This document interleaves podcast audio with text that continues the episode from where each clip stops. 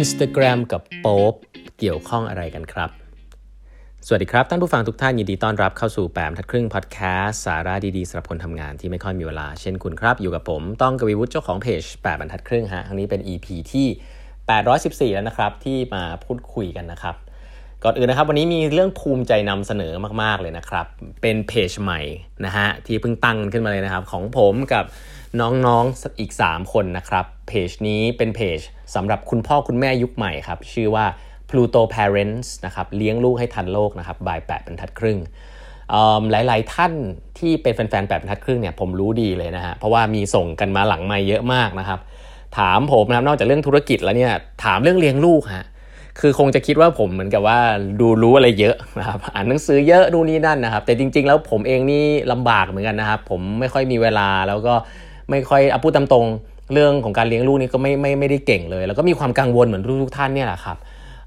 แต่เออว่าผมมีตัวช่วยนะฮะ คือที่ผ่านมาผมได้มีโอกาสรู้จักน้องๆเก่งๆเยอะเขาอยู่ในแวดวงทำดีไซน์ทิงกิ้งนู่นนี่นั่นก็จะรู้จักน้องๆนะครับ ก็ 3 คนครับที่จะมาช่วยผมทำเพจเขียนเพจนี้นะครับแล้วก็จะเป็นคนหลักเลยที่จะเอาความรู้เกี่ยวกับเรื่องรีเสิร์ชต่างๆ ที่เกิดขึ้นเกี่ยวกับการพัฒนาการ ของเด็กเล็กๆนะครับมาเล่าให้ฟังนะก็ตั้งแต่ขวบหนึ่งถึงห้าขวบประถมอะไรมาเนี้ยช่วงที่คุณพ่อคุณแม่ยุคใหม่กำลังงงๆอยู่ว่าเออโลกมันเปลี่ยนไปเยอะจะเลี้ยงลูกยังไงนะครับขออนุญาตแนะนำนะฮะคนแรกก็คือน้องสามนะครับอาจารย์สามนะครับปัจจุบันอาจารย์สามเนี่ยเป็นอาจารย์คณะครุนะครับที่ที่จุฬานะครับจบด็อกเตอร์ทางด้าน education in instructional technology and media นะครับก็คือเรื่องเทคโนโลยีการศึกษาแหละนะครับจบปริญญาเอกเลยนะครับด้านการออกแบบเทคโนโลยีการศึกษาจากมหาวิทยาลัยโคลัมเบียนะฮะ สามนี่รู้จักผมมามันเกือบ 10 ปีแล้วนะครับ เคยมาช่วยสอน design thinking ตอนนู้นเลยนะฮะอินมากกับเรื่องงานศึกษาครับ ก็เลยไปเรียนต่อด้านนี้ครับโอ้โหแล้วก็ตอนก่อนจะเรียนจบเนี่ยได้งานที่ Facebook นะไปทำเรื่องประมาณนี้การศึกษา UX research อะไรเงี้ยแต่สุดท้ายก็ปฏิเสธงานที่ Facebook กลับมาเป็นอาจารย์นะครับ แล้วก็สนุกแน่นอนครับสามนี่เขียนเขียนพวกนี้สนุกแน่นอน คนถัดไปก็คือน้องพลับนะฮะคุณครูพลับนะพลับเนี่ยเป็นคุณครูนะนิยตาลิมปิตินะครับ น้องพลับเนี่ยจบปริญญาโทจาก Harvard University นะครับด้าน Technology Innovation แล้วก็ Education นะครับเป็นคุณครูนะครับอยู่ในโรงเรียนทางเลือกมาตลอด 10 ปีนะฮะจบนอกนะ แต่เป็นคุณครูในโรงเรียนทางเลือก แล้วก็อยู่กับการศึกษาพัฒนาการเด็กมาตลอดนะครับเเคยทำค่ายด้วยนะฮะค่ายชื่อว่าค่ายใต้ต้นไม้ครับมีน้องๆไปเรียนเต็มเลยนะครับ พื้นที่การเรียนรู้พัฒนาศักยภาพเด็กผ่านนิทานนะฮะ เอ่อผมนี่ทึ่งกับเรื่องพาชั่นการศึกษาของพลับมากเลยเพราะว่าไปเป็นคุณครูตั้งแต่อายุยังน้อย แล้วก็ก็เอาเรื่องเกี่ยวกับเรื่องของ M เอ่อเป็นนักวิจัยเรื่องของการเล่นนะครับที่ MIT Playful Journey Lab แล้วก็เรื่องความคิดสร้างสารรค์จาก Harvard Creative Computing Lab นะโอ้โห ประสบการณ์ Amazing มากนะครับ แล้วตอนนี้พลับเนี่ยพยายามนำกระบวนการพวก Creative Learning ที่เรียนมาจากที่ MIT ลอง Lifelong Kindergarten นะครับมาปรับใช้กับอนุบาลไทยอยู่ ก็พลับก็จะมาช่วยเขียนนะครับในเรื่องนี้ด้วยนะครับ แล้วก็คนสุดท้ายนะครับคือน้องแยมนะฮะน้องแยมเป็นคุณหมอนะฮะจบที่ศิริราชนะครับ แพทย์หญิงขวัญกมลเดคาติวงนะอยุธยานะครับ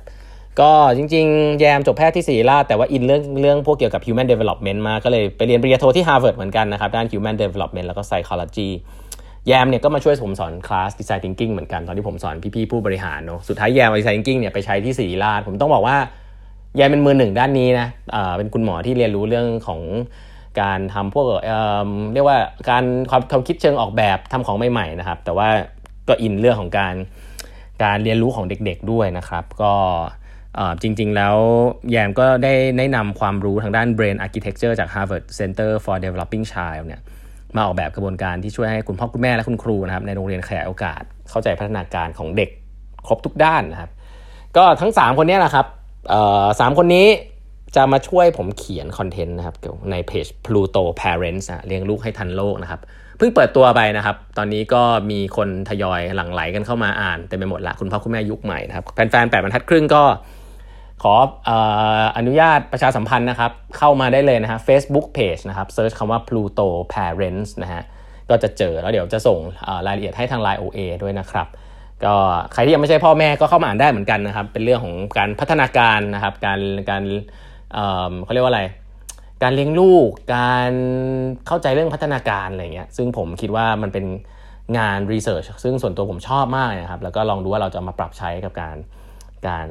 สอนลูกเรื่องการศึกษาอย่างไรละกันขออนุญาตประชาสัมพันธ์นะเพจชื่อว่า Pluto Parents นะฮะโอเค เล่าต่อนะฮะ no filter นะฮะจบช่วงประชาสัมพันธ์นะครับ แต่อันนี้อินมากนะครับ อย่าลืมนะฮะเพจ Pluto Parents นะฮะ หนังสือชื่อ no filter อันนี้อันนี้ผมเล่า growth hacking ง่ายๆไม่ใช่ง่ายๆ เป็น growth hacking ที่สนุกมากเลยนะครับของของอินสตาแกรมนะผมเล่าไปแล้วว่า Instagram เนี่ยตอนนี้เริ่มที่จะต้องทำรายได้แล้วนะมาร์คซักเคอร์เบิร์กเนี่ยมาบอกแล้วครับว่าเดี๋ยวเดี๋ยวเวลาอีกวายเวลาเท่านี้เท่านี้นะครับจะต้องมีรายได้นะครับ1 billion US นะฮะ1,000 ล้านบาทครับแล้วก็ Instagram ก็ เริ่มมีแอดครับเนี่ยครับนี่คือสิ่งแรกๆนะครับที่ Instagram เนี่ยเริ่มทำนะเพื่อที่จะมีรายได้เข้ามานะก็เริ่มมีแอดมีอะไรแบบนี้มีโฆษณานะครับก็ทำรายได้กันไป แต่ว่าอันนึงซึ่ง Instagram คนใน Instagram เนี่ยเก่งมากเควินซิสตรอมเก่งมากคือการเอาคนดังครับมาเปิด Account Instagram แล้วก็โพสในรูปต่างๆ เป็นอินฟลูเอนเซอร์นะครับต้องเรียกว่าเกิด Instagram เอ่ออินสตาแกรมเนี่ยก้าวข้ามคำว่าแบบคือนึกภาพแบบว่า คนที่จะมี account Instagram เป็นคนดัง คนดังแบบไหนเราชอบนึกถึงดาราใช่ไหมแต่จริงๆแล้วตอนนี้นายกรัฐมนตรีทั่วทั่วโลกนะฮะนายกรัฐมนตรีทุกประเทศเนี่ยก็มี Instagram นะที่ใช้ในการสื่อสารกับประชาชนนะหรืออะไรอย่างนี้ด้วยนะนายกรัฐมนตรียุคใหม่ๆนะแต่สิ่งที่น่าสนใจก็คือว่ามีอยู่คนหนึ่งครับ ซึ่ง Instagram เควินซิสตรอมเนี่ย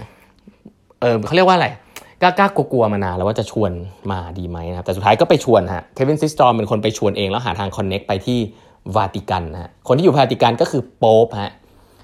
สูงสุดครับคนที่อยู่ระดับสูงที่สุดนะครับสำหรับศาสนาคริสต์ก็คือโป๊ปฮะ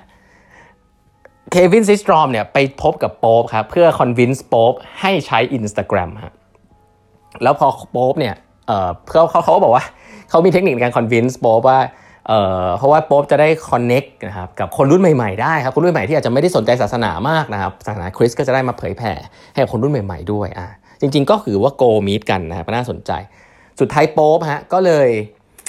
ออกมานะฮะใช้ Instagram ฮะก็อันนี้ก็เป็น growth ครับผมถือว่าเป็นสิ่งที่เรียกว่า growth hacking นะคุณลองนึกภาพดูสิคุณอยากให้ Product คุณเติบโตแล้วคุณก็นึกถึงดารา นึกถึงอะไรอย่างนี้ใช่ไหมแต่จริง ๆ แล้วเนี่ยลองนึกสิฮะว่าใครที่อาจจะมี powerful กว่าดาราอีกนะครับ ก็ถ้าเป็นอินสตาแกรมเขาก็นึกถึงผู้นำสูงสุดของศาสนาคริสต์นะครับ ต่อไปอาจจะมีดาราลามะหรือเปล่าไม่แน่ใจแต่ถ้าผมเนี่ยผมรู้สึกว่านี่คือความคิดสร้างสรรค์นะครับหลายๆท่านเนี่ยอยู่ในองค์กรของตัวเองเนี่ยเวลาคิดเรื่อง growth hack หรือว่าเรื่องของการเติบโตเนี่ยบางทีก็ต้องลองคิดนอกกรอบดูนะครับ อะไรที่มันดูคือผมก็ไม่รู้นะว่าคิดสร้างสรรค์เนี่ยมันจะมาจากไหนบางทีมันก็แพลนยากเนาะแต่ว่าอันนี้ผมให้ตัวอย่างแล้วกันเป็นแรงบันดาลใจแล้วกันนะครับว่า บางทีเรารู้สึกว่าเฮ้ยมันใช่หรือเปล่านะไปไปขอให้โป๊ปนะ ใช้ Instagram นะแต่ว่าพวกนี้เขาก็หัวบิสเนสอะเขาว่าเขาก็ไม่กลัวที่จะที่จะถามนะครับแล้วสุดท้ายก็ก็สำเร็จนะครับแล้วส่วนเรื่องดาราเนี่ยก็ต้องบอกว่าหลังจากที่ผมเล่าให้ฟังไปแล้วว่าตัว IG Story ได้ปล่อยออกไปเนี่ยเชื่อไหมครับที่น่าสนใจก็คือว่าเอ่อตอนแรกปล่อย IG Story ออกไปคนด่านะฮะว่าแบบทำทำไมนะทำทำไม แต่ว่าสิ่งซึ่งเควินซิสตรอมสนใจครับแล้วก็เรียนรู้จาก Facebook ก็คือว่า แม้ว่าคนจะด่ากันก็ตาม แต่ว่า จาก Data เนี่ยพบว่าคนใช้เยอะครับ คือ Data ไม่หลอกครับ หลายท่านจะจำได้ผมสอนเรื่อง Design Thinking จะบอกว่าทำ survey ถามคนเนี่ยคนก็จะพูดอย่างหนึ่งครับ แต่ที่สิ่งที่สำคัญที่สุดคือ prototype เพื่อออกไป test การ launch ของเอาไป test เนี่ยดูจาก Data อันนี้คือ action ของลูกค้าจริงๆ อันนี้คือสิ่งที่เชื่อได้มากที่สุดครับ มากกว่าคำพูดของลูกค้าซะอีก เพราะฉะนั้นแล้วจาก Data เนี่ยเพราะว่าคนใช้แล้วก็ติดมันมากขึ้นฮะคนแม้ว่าบอกว่าเอออันนี้ไม่เห็นจะเป็น Instagram เลยไม่สวยนู่นนี่นั่น แต่ก็คนใช้เยอะขึ้นครับ แล้วก็เพราะว่ามันก็เป็น success พอเขาไปสอนครับcommunity team ของ Instagram เนี่ยไปสอนพวกดาราให้ใช้ Justin Timberlake นะครับเอ่อ Formula One นะ Lewis Hami Hamilton อะไรเงี้ยโอ้ Lady Gaga ครับเพราะทุกคนรู้ว่าแบบ เฮ้ย ตอนนี้สามารถที่จะถ่ายวิดีโอคลิปสั้น ๆ นะ ได้แล้วเนี่ยโอ้โหเขาก็ไปทำ featuring กันครับ Alicia Keys กับ Justin Timberlake ทำวิดีโอร่วมกันสั้น ๆ น่ารักน่ารักอะไรเงี้ย โอ้โห คนตามกันระเบิดเถิดเทิงเลยครับประกาศว่า IG Story เนี่ยเป็นเขาเรียกว่าเป็น feature ที่ทำออกมาจาก inspiration ของ Snapchat ครับ แต่ว่า work มากครับ เพราะว่าฐานแฟนฐานของเซเลบเนี่ยก็กลับมาใช้ IG Story กัน แล้วก็พบวิธีใช้ที่น่าสนใจครับ เป็นวิดีโอคลิปสั้นๆ ที่หายไปภายในเวลา 24 ชั่วโมง ก็ถือว่า IG Story กลับมาได้นะครับ แล้วก็ช่วยให้ Instagram เนี่ยกลับมาแข่งขัน แล้วก็คนที่ชนะที่สุดก็คือ Facebook ฮะเพราะว่าซื้อ ซื้อ Face ซื้อ Instagram มา1 billion US ดอลลาร์คนบอกว่าแพง แต่จริง ๆ แล้วแค่รายได้ปีเดียวนะครับ ของตัว Face Instagram ในปีแรกเนี่ยก็ทำให้เกิน 1 บิลเลียน US ดอลลาร์ไปแล้วครับ เพราะว่าคนใช้เยอะมากถึง 300 ล้านคนนะครับในตอนนั้นวันนี้เล่าให้ฟังครับว่าเออหลายๆอันมัน plan ยากอย่างที่บอกนะครับ แต่ว่าพอทำแล้วก็เกิดผลลัพธ์ที่ดี แล้วก็มีเรื่องของ growth hack ความคิดสร้างสรรค์อยู่ในนั้นด้วยนะฮะแต่ว่า Facebook ก็ครอบงำเรียกว่าครอบงำ Instagram เข้ามาเรื่อยๆครับ เดี๋ยวเดี๋ยวครั้งต่อไปจะเล่าให้ฟังว่า ครอบงำแบบไหนที่สุดท้ายทำให้เควินซิสตรอมซีโอเนี่ยถึงต้องลาออกจาก Instagram นะฮะวันนี้เวลาหมดแล้วนะครับ ฝากกด subscribe แบบทัดแบบทัดครึ่ง podcast แล้วคุณพ่อคุณแม่ยุคใหม่นะฮะ อย่าลืมไปตามกันนะครับเพจ Pluto Parents เลี้ยงลูกให้ทันโลกนะฮะบาย8บรรทัดครึ่งนะครับ เดี๋ยวลองเดี๋ยวผมจะส่งลิงก์ให้